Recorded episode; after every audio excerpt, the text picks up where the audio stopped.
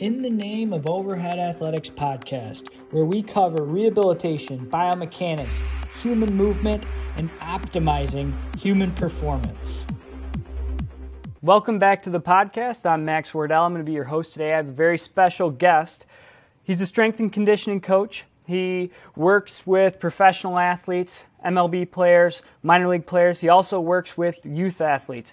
Jeff Krushel, he's a certified strength and conditioning specialist, went to University of Calgary. He's been a strength and conditioning coach for the Toronto Blue Jays, as well as other professional sporting organizations and teams. Welcome to the podcast, Jeff, or as people like to call you, Crush. Yeah, no, that's quite fine. Yeah, no problem there. Hey, happy uh, belated fourth of July and Canada Day to everybody out there. It's a good time of the year right now. Yes, absolutely. And how is it up in Canada? Listen, we have been going through, this has been a real interesting time. You know, we talk about athlete management. This has been one of those challenging times. We had some triathletes just competing here this last weekend, and we are just coming on to the tail end of a historical heat wave. And, you know, those are one of those things you just can't plan for in your, you know, in your training plan, your annual planning. It's one of those things you have to react to. Uh, but as we get back to sport here post-COVID, uh, we've been throwing another curveball, which, of course, is this historical heat wave we're going through up here. You know, half of our province right now is on fire, for crying out loud. So, you know, prayers for everybody who's affected by the wildfires. But this heat has been just a, a really challenging time for our athletes as as we sort of get through this thing. So, you know, all these variables, you know, we react to all the time, but that's what we're sort of dealing with right now here up north. How about from an athletic standpoint in baseball? We talked a little bit just briefly off air, but what are you guys seeing coming in, and what are your expectations for this season that's now kind of our first regular season back here? Yeah, well, you know, we, we, there's, there's a couple layers to this question, right? One is the ground grassroots youth development side of things, and that's That's an interesting phenomenon unto itself because we're still in unprecedented times. I mean, when, anytime we miss a competitive season, um, uh, it, it's it's a real challenge. It's not like we haven't had athletes who have either been injured or for whatever reason have missed missed the season as they rehab and get back into the sport. But to have everybody miss an entire season creates an incredible, well, an incredible anomaly, I guess. And and uh, Uh, there's two sides to this cone. There are coin. There's a there's an upside and there's a downside, and the downside, of course, is we've been thrown out of the regular ebb and flow of the competitive nature of baseball, and that is an issue unto itself. On the upside, however, I think if this downtime uh, was handled properly, this this this unprecedented you know stop in sports competition, um, there's a huge opportunity here. And Max, earlier in the year, you know, we were talking to uh, some of my uh, colleagues here, and we're trying to sort of evaluate what the issues are going to be as everybody sort of wades through this this unfamiliar territory that was COVID. Um, up here in Canada, uh, we were in, we were shut down uh, from the ground up. I know there is areas in the U S as well that were under similar restrictions. In other places, it was a little more open. And we watched all of those areas with great interest. But for our athletes, you know, we looked at this downtime as an opportunity, much like we frame it up for any of our injured athletes. On the grassroots side, we really tried to tap into this virtual world and this virtual sharing along the way to keep players engaged and, you know, focused in on their goals and objectives. Even for the young athletes, and maybe even more so for them because you know, there weren't a lot of options outside of their sport. And and when you're a young athlete, we've all probably been there before, whether you're a musician, whether you're into drama or the performing arts, or whether you're an athlete, you know, you engage in an activity because that's something you love. And we know that those activities can become part of who you are. And when you lose that part of your identity, especially for our youth, man, that's a challenging time. So we were concerned on a number of levels. One, of course, on the developmental Uh, performance side, but two, on the mental health side as well. And I think everybody's quite aware of that. But immediately as we sort of realized this COVID thing was going to drag on to something we just didn't expect, we tried to frame this up as a huge opportunity. And talking with some of the developmental scientists out there, we had some great conversations about this. You know, for the first time, well, it's in recorded, you know, recent history, we actually got away from the complexities and the pressures of overscheduled competitive competitive schedules, right? And with that, we could probably um, speculate there's going to be some interesting things happening. One, kids aren't going to be uh, um, overwhelmed with, with schedules where they're going to school, they're playing a sport, maybe working on private lessons or playing two game, two two teams or multiple sports. And and three, they're going to get into maybe things they haven't done before, which is potentially another fantastic opportunity. So when we looked at it all, we said, you know, if we frame this up properly for our youth grassroots development athletes, um, there's an incredible opportunity here to attack things on the athletic side, but also on the technical tactical side that could really, really bode well on the other side. And we're starting to see that now as we climb out of this COVID madness. And we called it the technical advantage. If coaches and programs took advantage of this time to attack certain things to make individual athletes better at their sport or even their position within sport, we're predicting we're going to see a massive bump in the skill level of athletes as, as we get back into it. Now, on the other side, on the downside, of course, what are what are going to be the, what's going to be the implications of missing a competitive season? Well, that applies probably more to our older athletes who are fairly polished in terms of their skill set, but now are trying to learn their trade in the competitive setting. So that's a different one. You know, our athletes who are training to train or competing, training to compete, um, these athletes, it's a little different story because now we all know there's no access to the environment they need to really push their skill set forward. So I think for our grassroots development players, Max, um, it was a huge opportunity. I think if we capitalized on that, I'm really excited to see how everybody responds as we started off here. And so far, so good. On the older side, seniors in high school, the kids who are looking at college scholarships or signing pro for the first time, missing that window of opportunity, we're still trying to wage and, and measure the implications there. For our minor league players who missed an entire competitive season, you know, what's it going to look like transitioning into the, the competitive world again? Because we all know it, that you can get better at the game of baseball without competition, but you can't learn your craft unless you're competing. And that's one of the glorious things of the baseball sort of environment out there at the professional level. Anyway, you've got these levels of development that are so critically important. So we're watching that with great interest. And then at the pro level, I think, you know, the one thing that we're really, really focusing on is the injury rates. And through the first couple of months of the major league season, we kind of got an indication of uh, the concerns there. Now, that's a little bit layered, but we're watching that with great interest. And now as we sort of enter the mid-season of the professional, uh, um, or sorry, the midpoint of the professional season, we're really, really going to start watching our athletes to see how they survive or deal with now this this, this normal length season. So a bunch of different layers there. It's a, it's a big question, but so far, Max, so so so far so good on our end. Okay, I like I like. There, I like your analysis there. There are multiple layers to this problem. When we look at it from our end and working with so many injured athletes, what we're starting to notice is the biggest problems come for those guys that were injured for, what, twenty nineteen, missed almost all of twenty twenty, and for the guys that got a little bit of twenty twenty, great.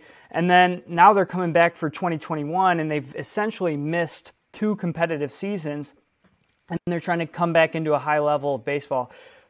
I think you're spot on with those younger level athletes who are just kind of learning the game a little bit, and they're starting to get into maybe some of the skills that they need to develop in the game. Absolutely. They could utilize more practice because they're really bogged down in the development a lot of times, in my estimation, by too many games and not enough time where they're actually having focused practice. When we look at those higher level guys, we are seeing where maybe the competition is more important than for those younger guys, especially for guys that have already been out because of injury, or those guys that were kind of on the border of maybe making a team. They were a free agent and now they've worked their way into a spot, but that spot has just become much more competitive and they haven't had that previous season to really prove their worth, if you will. Yeah, no, no, I, I think you're bang on. And the other, you know, those injured guys who are now missing two competitive seasons, you know, that's a real challenge, again, because you you really can't you can't replace the competition, right? And, you know, as much as we work to prepare our players for spring training, for example, even on a normal ebb and flow of a of a competitive season, we all know that when you start getting into games, spring spring training and, and into the season, there's nothing like it. That competition adds that extra stress that you just really can't calculate in in training.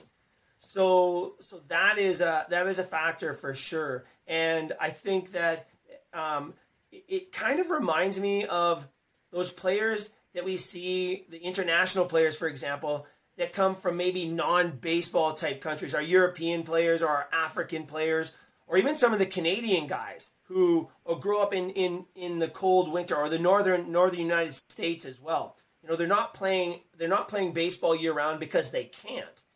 But um, they're indoors working on things that make them better athletes, whether it's playing another sport or whether they're a little bit older and focusing on things for their game. Uh, where the Southern players in the Southern Hemisphere, you know, we talk about Brazil or South America or even in the Southern states, they're pretty much playing year round. Well, when we go to draft those players and we see those players from the northern areas come into come into the game, they're incredibly talented. There's no question about it.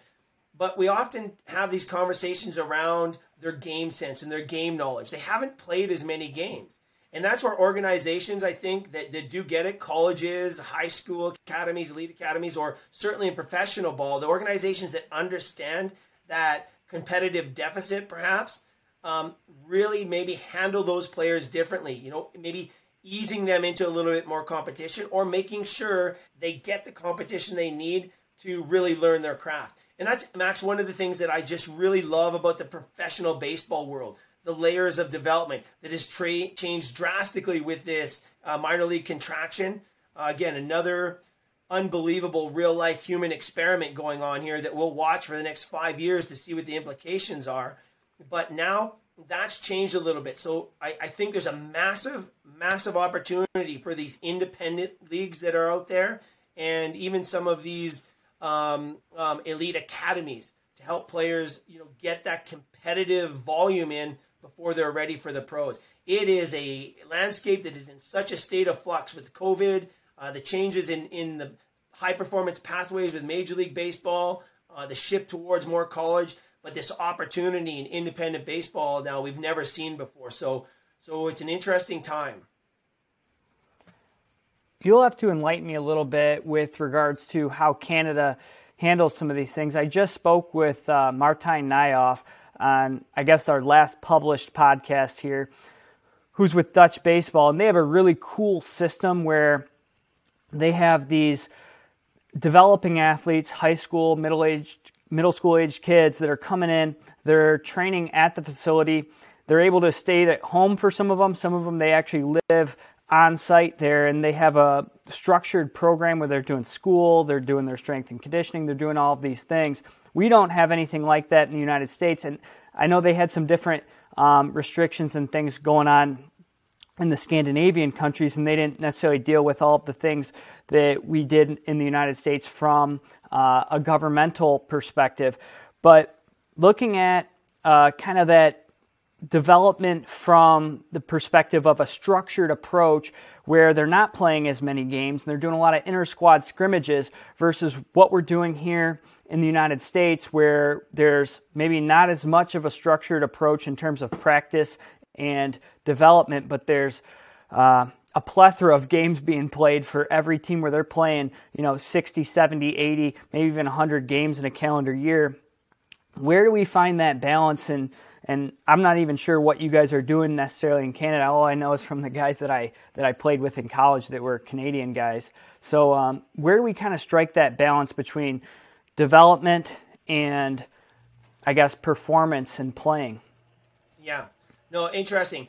Uh, and that's a that's a fantastic question because, you know, all these different regions of the world are so, so unique. You know, my first my first work with Major League Baseball, consulting with Major League Baseball in Europe, Uh, was two thousand five, and that's when I met all the European guys and started, you know, helping them design their programs. And the Dutch were were very, very unique in their approach. And if you look at international baseball and what the Dutch have done, uh, especially in Martijn's program over there, uh, really, really interesting approach to athleticism for baseball. And again, that's a classic example of a group of, of athletes, baseball players, that just don't have the competitive setting. So up here in Canada, uh, I think it. I think Canada is actually uh, very highly regarded in terms of their developmental systems, not just in baseball, but but in every sport. You know, internationally, if we look at the Winter Olympics, for example, you can look at Norway, who I think, you know, Norway with a population of what, five million, six, maybe nine million, whatever. It's a very small population. That country dominating winter sports at the Olympic level. It is fascinating, man, their approach. One thing that Canada started years and years ago, and this is sort of right at my at my time as a student at University of Calgary, was this whole concept of long-term athlete development. And it's not that it was something new. It's just that I don't think it had ever been really structured and developed within a sport um, over time. So one of the things that Sport Canada did years and years ago, they invested, oh, just a really, really lot of time, effort, and money into uh, the developmental pathways. And the Vancouver Olympics actually really spurred this on. You know, getting that Vancouver Olympics was incredible for sport in Canada, summer and winter across the board for development and the elite pathways. You know, uh, the development of the L T A D, the long-term athlete development model, I think was one of the breakthrough events in sport history. And if you look at it now, there you'd be hard-pressed to find a sporting country that hasn't adopted or adapted the Canadian model in some way, shape, or form, uh, the Dutch being one of them for sure. So one of the things that happens up here in Canada, right, um, is the in the baseball world is the country is so huge with with very small population. There's pockets of development everywhere, um, and there's not really um, there's not really an over an overseer. Uh, an oversight sort of organization. Baseball Canada leads the way. They provide support for coaching, the coaching development pathways, right alongside the athlete development pathways, and it's worked worked very well.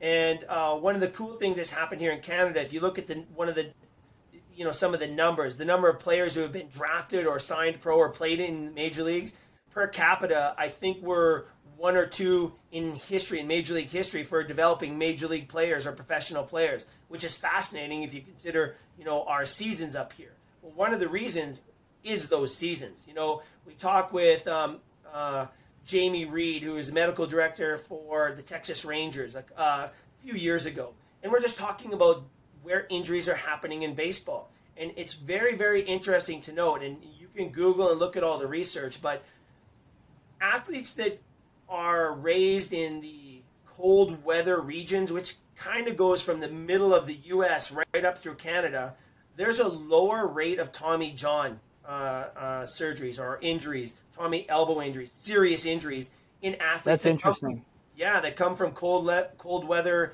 weather regions. Also, if you look at the power hitters and the athletes that are typically, you know, more athletic, they also come from the cold weather uh, areas. And it goes back to what you said, Max. You know, the kids down south, they're playing baseball all year round, and they don't really stop to prepare for the game.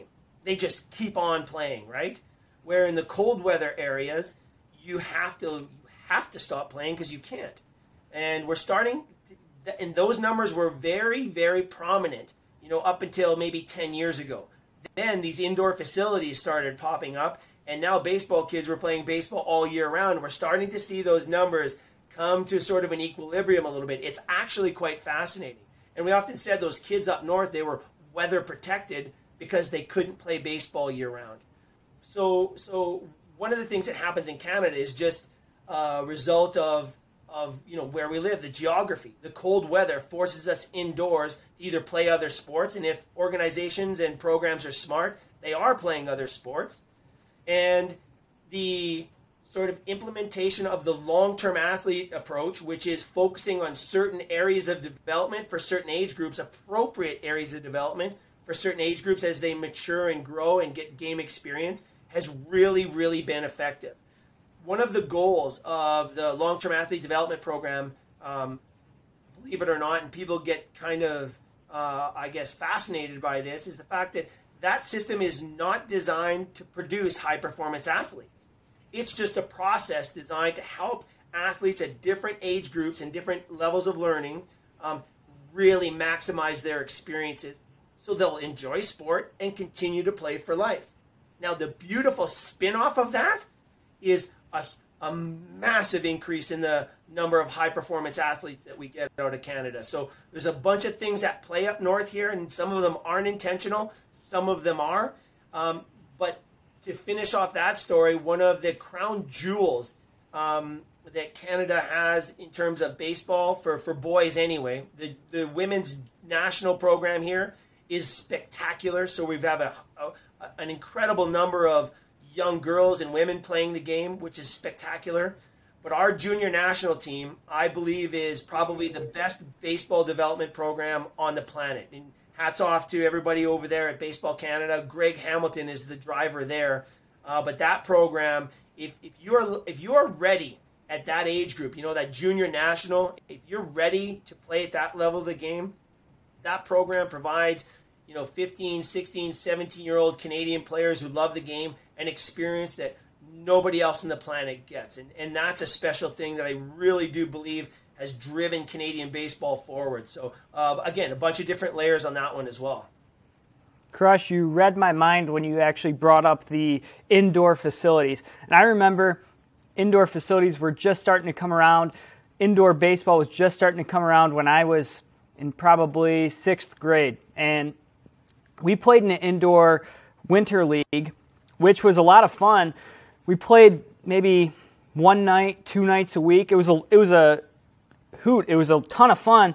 But we also realized for the guys that were really looking to play at the next level, play varsity baseball, play in college, that it was there for fun. Right now, kind of the problem that I know you've identified, I'm seeing a lot of people are talking about, is we have a we have a difficult time disconnecting from when we're going to have more of just, let's go out there and have fun, let's get out there, let's pick up some balls and have some fun, play some baseball, compared to these are really high competitive games where we're really going to try to win these games and we're going to stay in competition mode. And right now, what I'm starting to see is a lot of these kids go into these fall ball um, series, they go into their tournaments in the fall ball, they go into their winter league where they're playing indoors here in Michigan, and they're going into those games the same way they go into their high school games or the same way they go into their summer ball games, which is that we need to win every game, and, and I'm gonna I'm gonna go ahead and play through a little bit of pain here to get out there on the field, or, you know, these guys aren't going to get the opportunity to play because we have to win this tournament, where that those games are really the, the ones that are meant for fun. And if we could change our perspective a little bit, um, maybe at a grassroots level, we could start to um, play those and still still piece in that developmental component at the same time, oh, especially for those are, kids that want to get out there. You are preaching to the choir here, Max, man. I'm telling you right now, you are preaching to the choir for sure. And, and I agree with you one hundred percent. You know, It, it, it's, it's such an interesting time. And again, this goes to a deeper conversation about what developmental sport is really, really all about. But I could tell you this, you know, we have that year-round um, that year-round capability now with all these indoor facilities. For those programs that really get athlete development, they're going to step away from that serious part of the game for a while. Even for the elite pathway players, they need that time. As you said, unstructured play is just so healthy, man. Letting athletes just figure stuff out on their own, and also giving them an exposure to other other experiences, which, you know, can be other sports. Some of these indoor programs now are getting really smart, and they're capitalizing on the off-season opportunity. If a player is not going into, you know, winter sports, if they're not playing volleyball or basketball, or if they're not playing snow sports, like, you know, if they're not playing ice hockey or something, going skiing or whatever it might be, if they're a really dedicated baseball player, even if they're young, there's a massive opportunity right now for, for programs that get it to take that winter period away from the competitive season and maybe have a week of basketball or a week of soccer or a week of whatever game it might be that you can put together in your facility to, yes, still strategically work on development of the players like you mentioned, but also get them away from the game, for crying out loud. Let the body recover. Again, one of the things we're seeing, and, you know, this takes us right into the conversation about the injury rates. we're seeing all-time high injury rates in, in our sport, and especially most concerning in youth sport. I mean, if we look at Tommy John surgeries or U C L damage, it is at all-time highs down to twelve-year-olds. And again, I read a study here not too long ago um, that mentioned that the uh, Tommy John and U C L correction or U C L injuries, it is one of the fastest-growing injuries, but also one of the fastest-growing medical procedures in North America. And that's on us, man. We are destroying kids. And Max, if you've listened to the show or people that might have heard me talk before, I say this with all seriousness. And and it's something I don't take lightly, but but it's just everything's out there. It just it's just so true. We are destroying more talent than we're creating, with the greatest of intentions, of course. Like, nobody's out there to injure athletes. We're just so excited about, you know, getting athletes into these high performance pathways or attacking Uh, sport year-round in a competitive way that we're probably doing more damage. No, we're not probably. We are doing more damage uh, than good. No, it, from a holistic standpoint, there's an opportunity here to really, really make some changes. But when we're seeing injury rates where they are at all levels, youth sport, collegiate and and and minor league pro sports, and even at the highest level of sport, with all, somebody explained to me, with all the resources and all the intelligence and all the thinking thinking that we've done out there, how is it possible that injury rates are at an all-time high? Well, it's actually, if you really just step back and look at the big picture, it's incredibly quite simple. We are mismanaging our athletes, not at one point in their career, not just at the pros, not just at minor league or developmental elite sport, but through the grassroots development as well. Most of these injuries that that you're dealing with right now and we're seeing in professional sport, they don't happen at the professional level. They've been fostering and building for years and years through through youth development sport. That's where the damage is happening. So, you know, conversations like this, Max, are incredibly important. We just have to start thinking long term. And I think we'll, we'll, we'll, we'll eventually get to a place in terms of overall performance we've never been to before, which could be really exciting.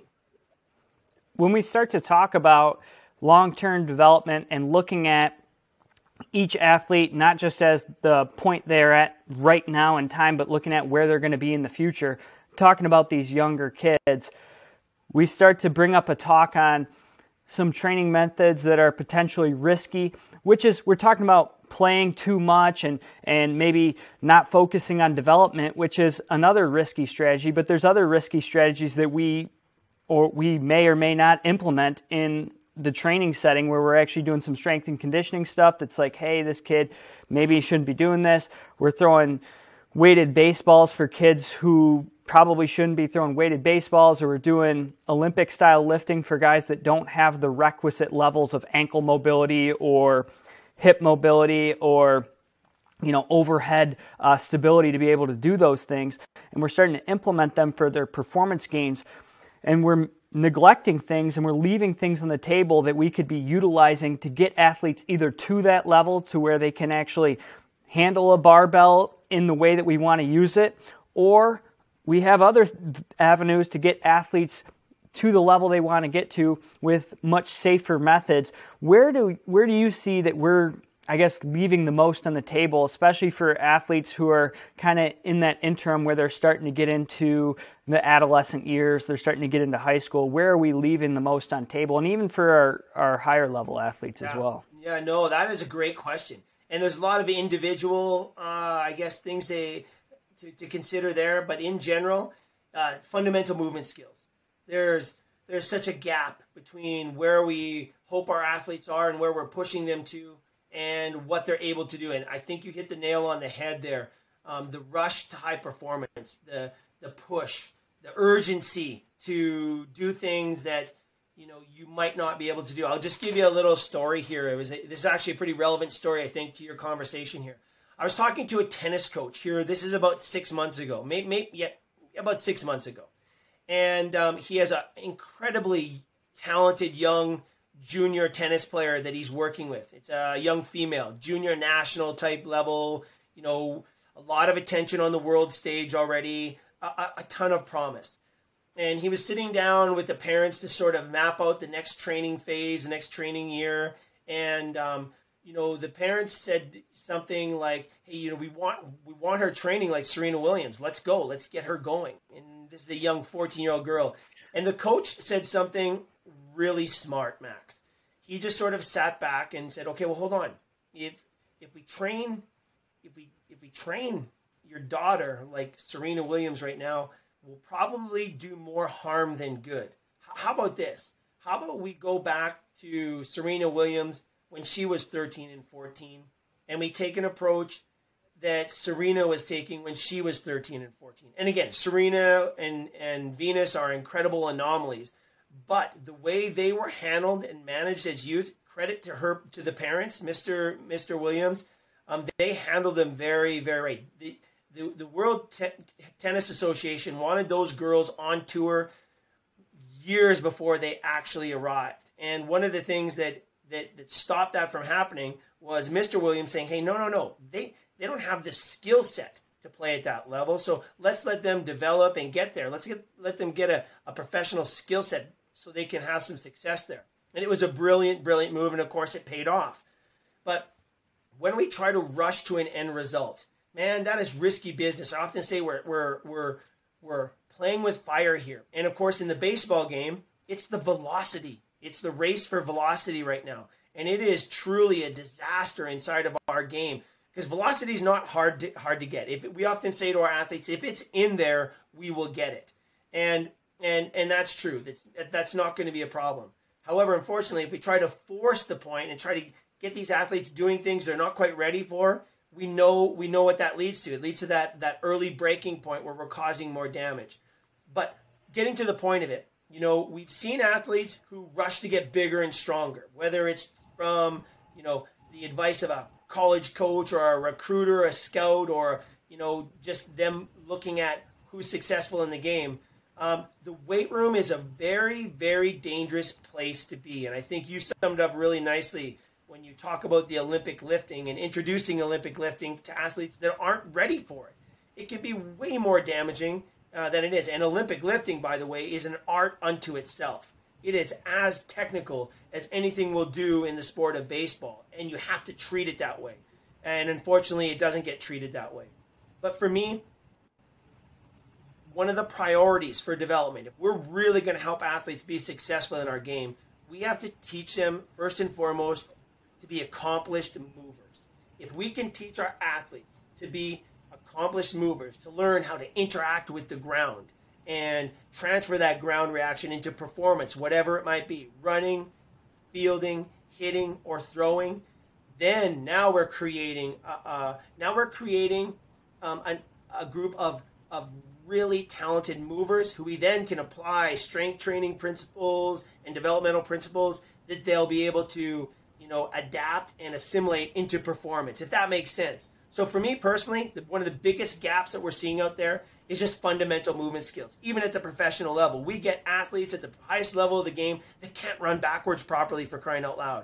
And I don't know how that's possible in this day and age, but running backwards is a fundamental movement skill. And if you teach a youth athlete how to run backwards, you've got to, you got to understand that running backwards with confidence, not seeing where you're going, using your your field of vision to guide you going backwards, that helps you move in every other plane of movement. As an example, one of the issues we're seeing, this rush into being into strength and power, is we're seeing a development of strength and power in athletes that don't move well. Max, what do you get when you have an athlete who's really strong and doesn't move well? Well, you get a player that doesn't move well.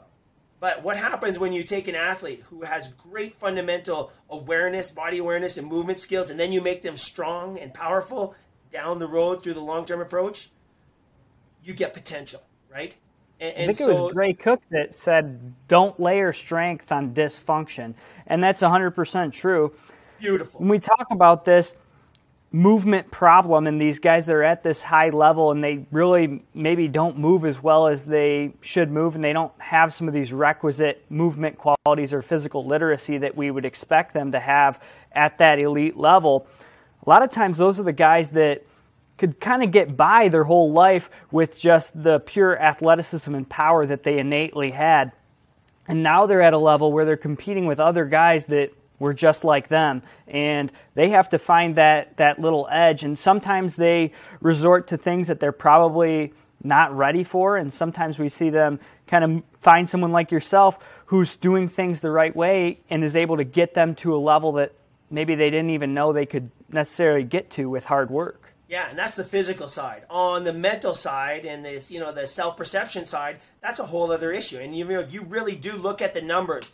Um, the, the number of late developers who uh, make, or, or let's put it this way, the, the players who make up elite sport, if you look at who was an early developer and who was a late developer, the majority of high-performance athletes, if you really broke it down, the majority of them are probably late developers, athletes that showed no promise for elite performance through those critical early twelve, thirteen, fourteen, fifteen years of age. So what happens? Two, two, two big questions come out of that. What happens to those high performers that were there, right? And what happens to those ones? And the second question is, how do these late performers all of a sudden become the best in the world? Well, and again, you know, we kind of answer our own question there. And, and you, what you said was just beautiful.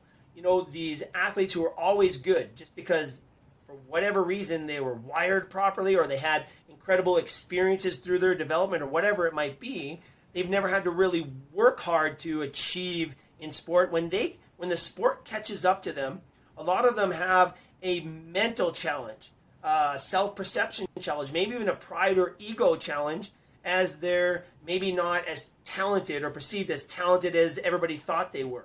And one, they they they get a little self-conscious and they walk away because they don't want to be embarrassed. Or two, they've never really truly learned how to learn. We know that these late developers, the ones who stuck with it and persevered, they have some kind of work ethic, but they've had to battle through hardships and they've actually had to learn how to learn. Learn from failures really well, also learn from successes very well. So if you're a coach out there who's coaching really talented players, you have an incredible responsibility to keep pushing those players to places where they're uncomfortable. And, you know, we've, you've had this conversation on the show before, but we also have a responsibility for those late developers to be late developers to be incredibly patient and not rule them out because they're not succeeding right now, because at the end of the day, those late developers are probably going to be the ones that go on to achieve high performance in sport. And that goes... That that that theory and principle goes uh, for, for anywhere humans are trying to achieve and get better. That is not exclusive to sport at all. So there's a psychology side to this as well. But on the physical side, yes, absolutely. We have to we have to make sure that we're challenging our top performers, our young top performers, so they can learn how to learn, because there's just a matter of time until the sport catches up with them. And an interesting note on that, you know, even some some of these guys do make it to professional sports. They're just so good. It's inevitable they're going to get there with their mindset, their approach, of course, their physical abilities. But when we take those elite performers, whether it's N H L players, pro football players, certainly our Major League Baseball players, and we teach them some of these fundamental movement skills that they've never been taught before, oh, man, does it get awesome really quick, because they've got such a high level of talent. And these athletes, you know, if you frame it up right where they're not embarrassed to look foolish and things that should be simple, if you can get them to learn that, they assimilate it very well into performance. And we've taken ten-year veterans of a sport and we've taken them to levels they never dreamed of going. And Max, I'm not going to lie to you, that's a lot of fun. Oh, yeah, especially when you get that kid in there who's maybe a college kid who really doesn't even know how to skip properly, and he's a college pitcher, or doesn't know how to skip laterally, and then you get him doing some different drills. And it's one of the things that one of the guys who actually we brought on here to work with some of our athletes, uh, Austin Macias, uh, probably a year and a half ago, brought him in. He's getting his doctorate in physical therapy, and this was kind of his first job in sports performance, and he had done some education stuff and looked at things and said, you could be teaching them some more movement and working on things and, and strategically implementing exercise in the warm-up that's going to give them more of these skills, and you don't have to have so much of this time after where you're working on things, or you don't have to have so many things that you're working on in another setting. You could actually be integrating it into your warm-up a little better, and then you start to parse out, okay, well, this kid, he may have a little more difficulty when we actually have him throw and we're trying to work on the way that he throws, because he's having a difficult time integrating these things. We may have to be a little more patient, as you said, with this guy, and maybe with this athlete, we were able to identify how we can cue them a little bit differently to get them to move better, and we identified that in their warm-up. So we're able to accomplish a lot more in the same amount of time. Oh, my goodness. Hey, for every coach out there, and this is uh, this is a passion of mine, that warm-up period, Max, oh, gosh, you just so beautiful, man. That warm-up period might be one of the most valuable pieces of time you ever have with your athletes. If you can turn that warm-up period, activation period, preparation, whatever you call it, if you can take that dynamic, that dynamic, ready sort of readiness, you know, period of time that you have, whether you're working with young kids or even our pro guys, and turn it into a learning, a learning event every single day, challenging them with different movements, but also maybe reminding them of the importance of ground contact and interacting with the ground, showing them how to accelerate properly, decelerate properly, how to apply force to move laterally. You keep doing that for, you know, seven, whatever your whatever your warm for little kids up to our pro guys, whether you have ten minute warm-up period or whether you have forty-five minutes to an hour, whatever you're doing, if you can turn that into a, a learning, a learning period, over time, it accelerates development. And not only that, for the coaches that don't have resources like a strength coach or a, or a performance specialist with them, um, the payoff is exponential. It's absolutely exponential. And, and you know, not only from the standpoint of performance, but also injury prevention, as we've seen. You know, we know these these The, the approach for dynamic movement, range of motion orientated uh, warm-ups has not only helped athletes become more athletic day to day inside of that little period, it also has had a dramatic impact on reducing risk of injury, which is incredible. On top of it all, you're creating more coachable players for yourself. Every single coach on the planet in every sport is limited, no matter how good they are and how well they can coach and, and teach a sport or the technical tactical side of the game, they're limited by the athletic abilities of their athletes. And unfortunately, we don't spend enough time, in my opinion, developing those athletic traits that will eventually lead to performance outcomes. Whether a person, whether a person goes down that high performance pathway, chooses to go down that high performance pathway, or whether they just continue to play sport for life. They're as important in both of those avenues. Absolutely. Um, but it's a critical part of the game that we're just ignoring, Max. I think with people like yourself, the issue here is starting to get illuminated and people are starting to find very good solutions. I spoke with Zach DeChant on the channel, and he talks about how we need to really prioritize movement, especially in the setting that he's in, in university athletics, where we've spent so much time on the power and strength aspects, where a lot of times we had a football strength and conditioning coach that was applying the same activities and exercises to the baseball team. And we ended up with maybe some additional injuries and mismanagement, as we've talked about extensively here. And now that we're starting to prioritize movement, we're starting to see that that only that not only is applicable to our throwing athletes, but it's applicable to athletes as a whole, regardless of the sport that they're in. And I know you have a lot of experience in a variety of sports. Maybe you could touch on that and how there's an interplay between the things we want to develop here and the things that we are able to carry over into another sport. Yeah, that that that that. that sport transfer, that skill set transfer, or that athletic transfer, that talent transfer we, we refer to it as, um, is really critically important. And from a big picture, that's something that we need to uh, talk about more, Max, especially with our developmental coaches, you know, where we want our athletes playing multiple sports. There are things in baseball that can help uh, the game of hockey. And again, here's another, going back to our conversation of what's happening in Canada, um, there's an incredible movement now to uh, share within the sporting associations. So, for example, Hockey Canada has come up with a list of the six best off-season sports for hockey players and the six best off-season sports for goaltenders, if you're a goaltender. Baseball Canada has done the same. Hey, if you're a baseball player, here's four great sports you should be playing in the off-season, right? So we've got that kind of cool, cool uh, uh, collaboration going. But in terms of, of learning movement, oh man, I'm telling you, I had a chance, and I've worked with uh, some of um, our our top squash players over the years, and these athletes are are truly truly incredible. I think squash might be, for me personally, one of the most rewarding sports to train an athlete for, because it is fast and furious. It is incredibly fatiguing. The reaction times are like nothing else on the planet. It's an incredible an incredible sport. Here's an interesting conversation, Max, I had with one of my athletes. He was a hockey player and a baseball player growing up. So he was a team athlete guy when he was growing up. And I asked him one day, hey, what, what drew you to squash? What drew you to sort of this individual sport? You know, if you were a, a team, a team player all of your life. And he goes, it's interesting because, you know, I loved hockey. I loved playing with the guys. I loved the game. He was a great hockey player. He goes, I also loved baseball. He said, I, I loved, I just loved the challenges of the game. He says, but, but, you know, when I got a little bit older, the one thing I didn't like was that my fate was in somebody else's hands.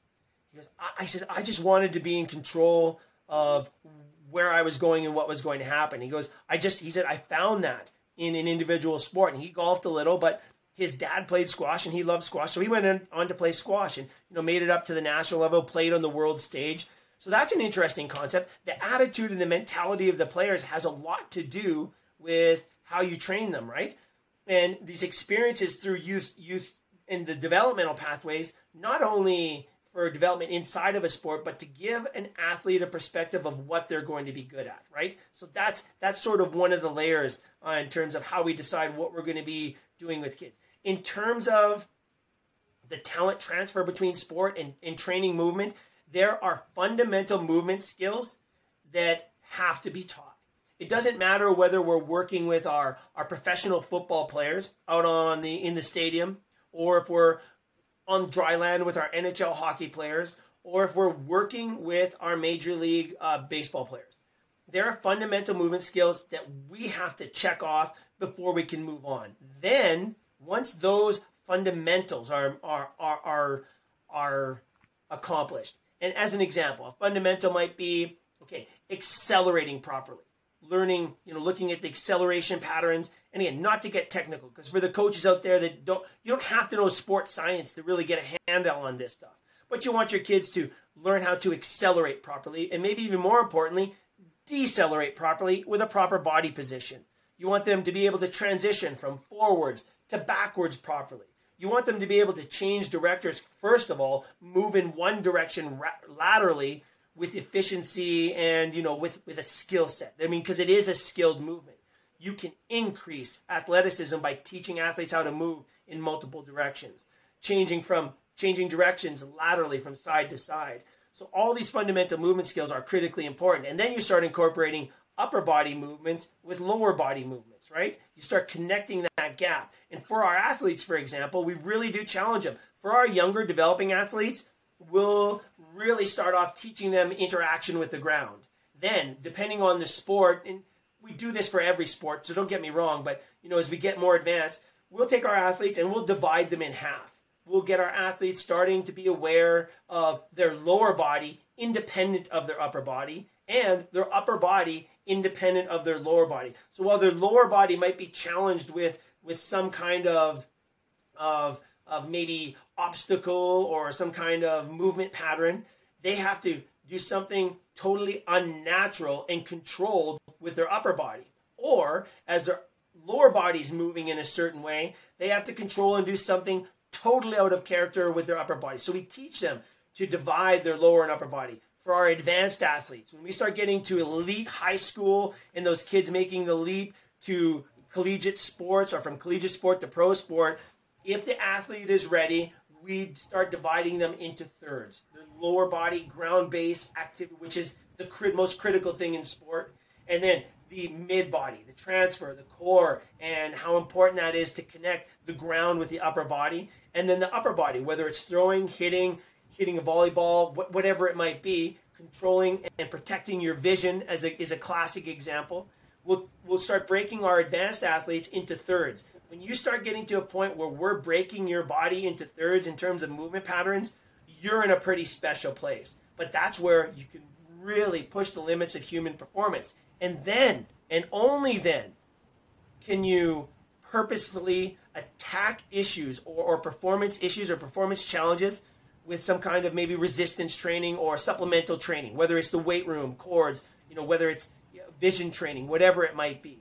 But until those movement patterns are established, then, you know, we don't really focus on that that that heavy emphasis on on strength development side. That is a, I say this, I, I say it like this, Max. I say, look, the only reason we would implement a strength training regime or an exercise is to help ultimately help you become a better mover. In injury prefer, posture, setup, range of motion, that's all part of it, but to help you become a better mover. Unfortunately, people have this mindset of getting strong to move better. You have to you have to learn how to move better so you can apply that strength and power in a way that's purposeful. So, you know, when we talk about when we talk about the movement sport by sport, we've got these fundamentals that have to be taught. I don't care. You could come in blind. I don't even want to know what sport you play. If you haven't checked these boxes off, none of that matters, because until you do this well, it doesn't matter. We can't attack baseball. We can't attack volleyball movements. We can't attack stride on the ice, whether you're a speed skater or a figure skater or whether you're a hockey player. It doesn't matter if you're a quarterback. Those drop back steps don't mean a damn thing to us if you can't check these boxes. So there's a point of like general fundamentals that have to be addressed, and then you can attack the sport performance. And that's where the sport performance team comes in. That's when that's when the fun happens, because now you start talking to the coaching staff. Hey, what's the deficit here? Where can we help this player? Or or what what issues do you have with this player that's holding him back in terms of a technical, tactical side? And that's a never-ending story, and it's a beautiful thing once you get there. Just like that kid who maybe does not possess the posture or the postural control or the mobility, especially a lot of these kids nowadays with their flexibility have been sitting in a chair all day at school and they're going home and playing video games, and now they want to go and play their baseball tournament on the weekend. They can't even get into a proper fielding position and maintain that proper fielding position for a few seconds. With those kids, just like you're saying here, it's about developing those maybe foundational pillars that are going to allow them to benefit maximally from their skill-specific or sport-specific training. Oh, Max, you said it right, man. And I tell you what, that's one of the glories of that cool down or that warm-up or that cool down uh, session inside of your inside of your practice plan. You know, you might, if you're if you're a volunteer coach coaching kids ten, eleven, twelve years old, you might only have them three times a week, you know, two practices in a game. But that's three that's three exposures to them uh, a week where you can either be attacking movement. Also, posture exercises simple in your in in your warm-up. And again, you don't need to be an exercise science to exercise scientist to, to do this stuff. You do need to know what to do, though. So, and that's one of the gaps I think that we have between the the, the high performance science side and the application side. We need to support our coaches more. That posture is something that we're incredibly concerned about. You know, in our M L B academies around the world, we do just a really quick sort of postural assessment, functional movement screen of all the athletes that we intake into our academies. And, and the, the M L B work has been absolutely fascinating for me. You know, going to Africa and these uh, Europe for sure, and South America, these areas where they have a different approach, or maybe baseball's not even a, a, a, a not even on the radar in terms of a major sport. But one thing that we're seeing across the board, it doesn't matter what corner of the world you're from, is we're seeing a change in just natural, just natural postures. We're looking at the first generation, Max, of kids who have grown up with the devices, right? Who've grown up with these things, you know, the, the cell phones and the tablets. And I can tell you right now, you can you can go, you can come back one day and look at our archives from the nineteen eighties up until now, and you will see you will see a historical change in the postures we're seeing in our athletes. You know, and the number one concern is, of course, the upper upper back, the cervical side, and this protrusion of, and it is happening right now as kids are growing up with their devices. You know, we're seeing this this chin this chin forward position, right? And you know, all, you know, I used to go to I used to go to see my grandma in the old age home, and I was just amazed by how all the people would be hunched over this way. One of, a, one of the most important parts of all of our programs from youth all the way up is this posterior chain, the backside. The backside of the body is so important, getting that backside nice and strong so everything out here can happen properly. We can do that in our warm-ups and our cool-downs. But we're looking at a generation where we are fighting almost an unbeatable opponent. It's an invisible, unbeatable opponent. And it's this right here. They're on their computers. They're on their devices more than anything else that they do. And it's literally changing the human posture forward. And so we almost have a responsibility inside of sport. If sport is going to be our area of influence, we, I believe, have a responsibility to do something to actually correct that. Not for sport performance, just for the health health of our youth. You know, and so we're seeing it to the point where athletes can't perform. We know if you put your chin forward, your shoulders don't function properly. Your core cannot function properly. Your hips and your legs cannot function properly. Cannot function properly. And your, therefore, your interaction with the ground in any skill you're trying to execute is nowhere near where it could be. So we've got a monster we're up against in terms of that. I call it a TAP posture, T A P, a technology adapted posture. There's lots of names out there for it, but it's a real thing, man. It's a real thing. I didn't know what to call it, but I'm as I'm going through our archives, looking at our players going, what is going on here? One, very particular injuries we're seeing in our throwing athletes. Why? Well, mismanagement, year-round sport, all those conversations have happened.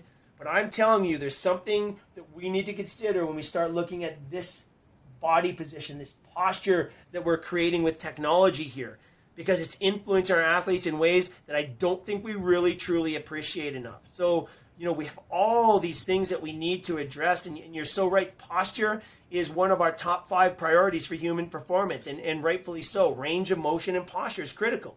And again, I'll just say it one more time. I believe it's our responsibility. We need to give youth volunteer moms and dads the tools they need to help offset this inside of sport. And again, you know, the, the glorious thing about that pathway is going to be not that we're intentionally trying to create high performers. It's just going to be a great spin-off of a, of a really good system. But I, unfortunately, I, I believe our system's broken in more ways than we can even imagine. Listen, Crush, this has been phenomenal. Is there one thing that you want to leave the audience with?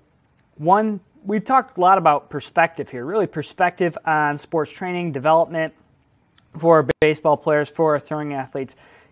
In following that sequence with perspective and, and how we should really look at this uh, multivariate problem, uh, multidimensional problem, what's one thing we could leave the audience with and maybe giving them a little bit of altered perspective on, on these uh, numerous uh, problems and then solutions that we're currently coming up with?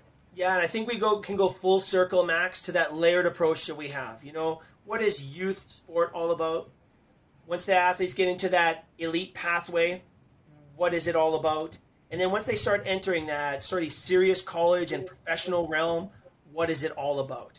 And and there's one word that I just think we've kind of forgotten. You've alluded to it a little bit here today, but fun. Fun, man. Getting better is fun. You know, it shouldn't be pressure. We shouldn't be pressuring. We shouldn't be trying to do things we're not ready to do.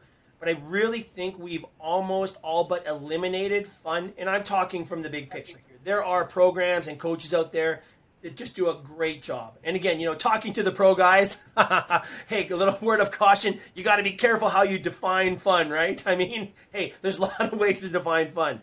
But listen, um, that would be that would be the one thing I would say. Look, you know, if you go back to a There's some been some great work done here, but if you ever want to just get a perspective of why kids play sport, listen, I'll just say this, Max. You know, I'm, thanks for having me on. I've really, really enjoyed the opportunity to talk.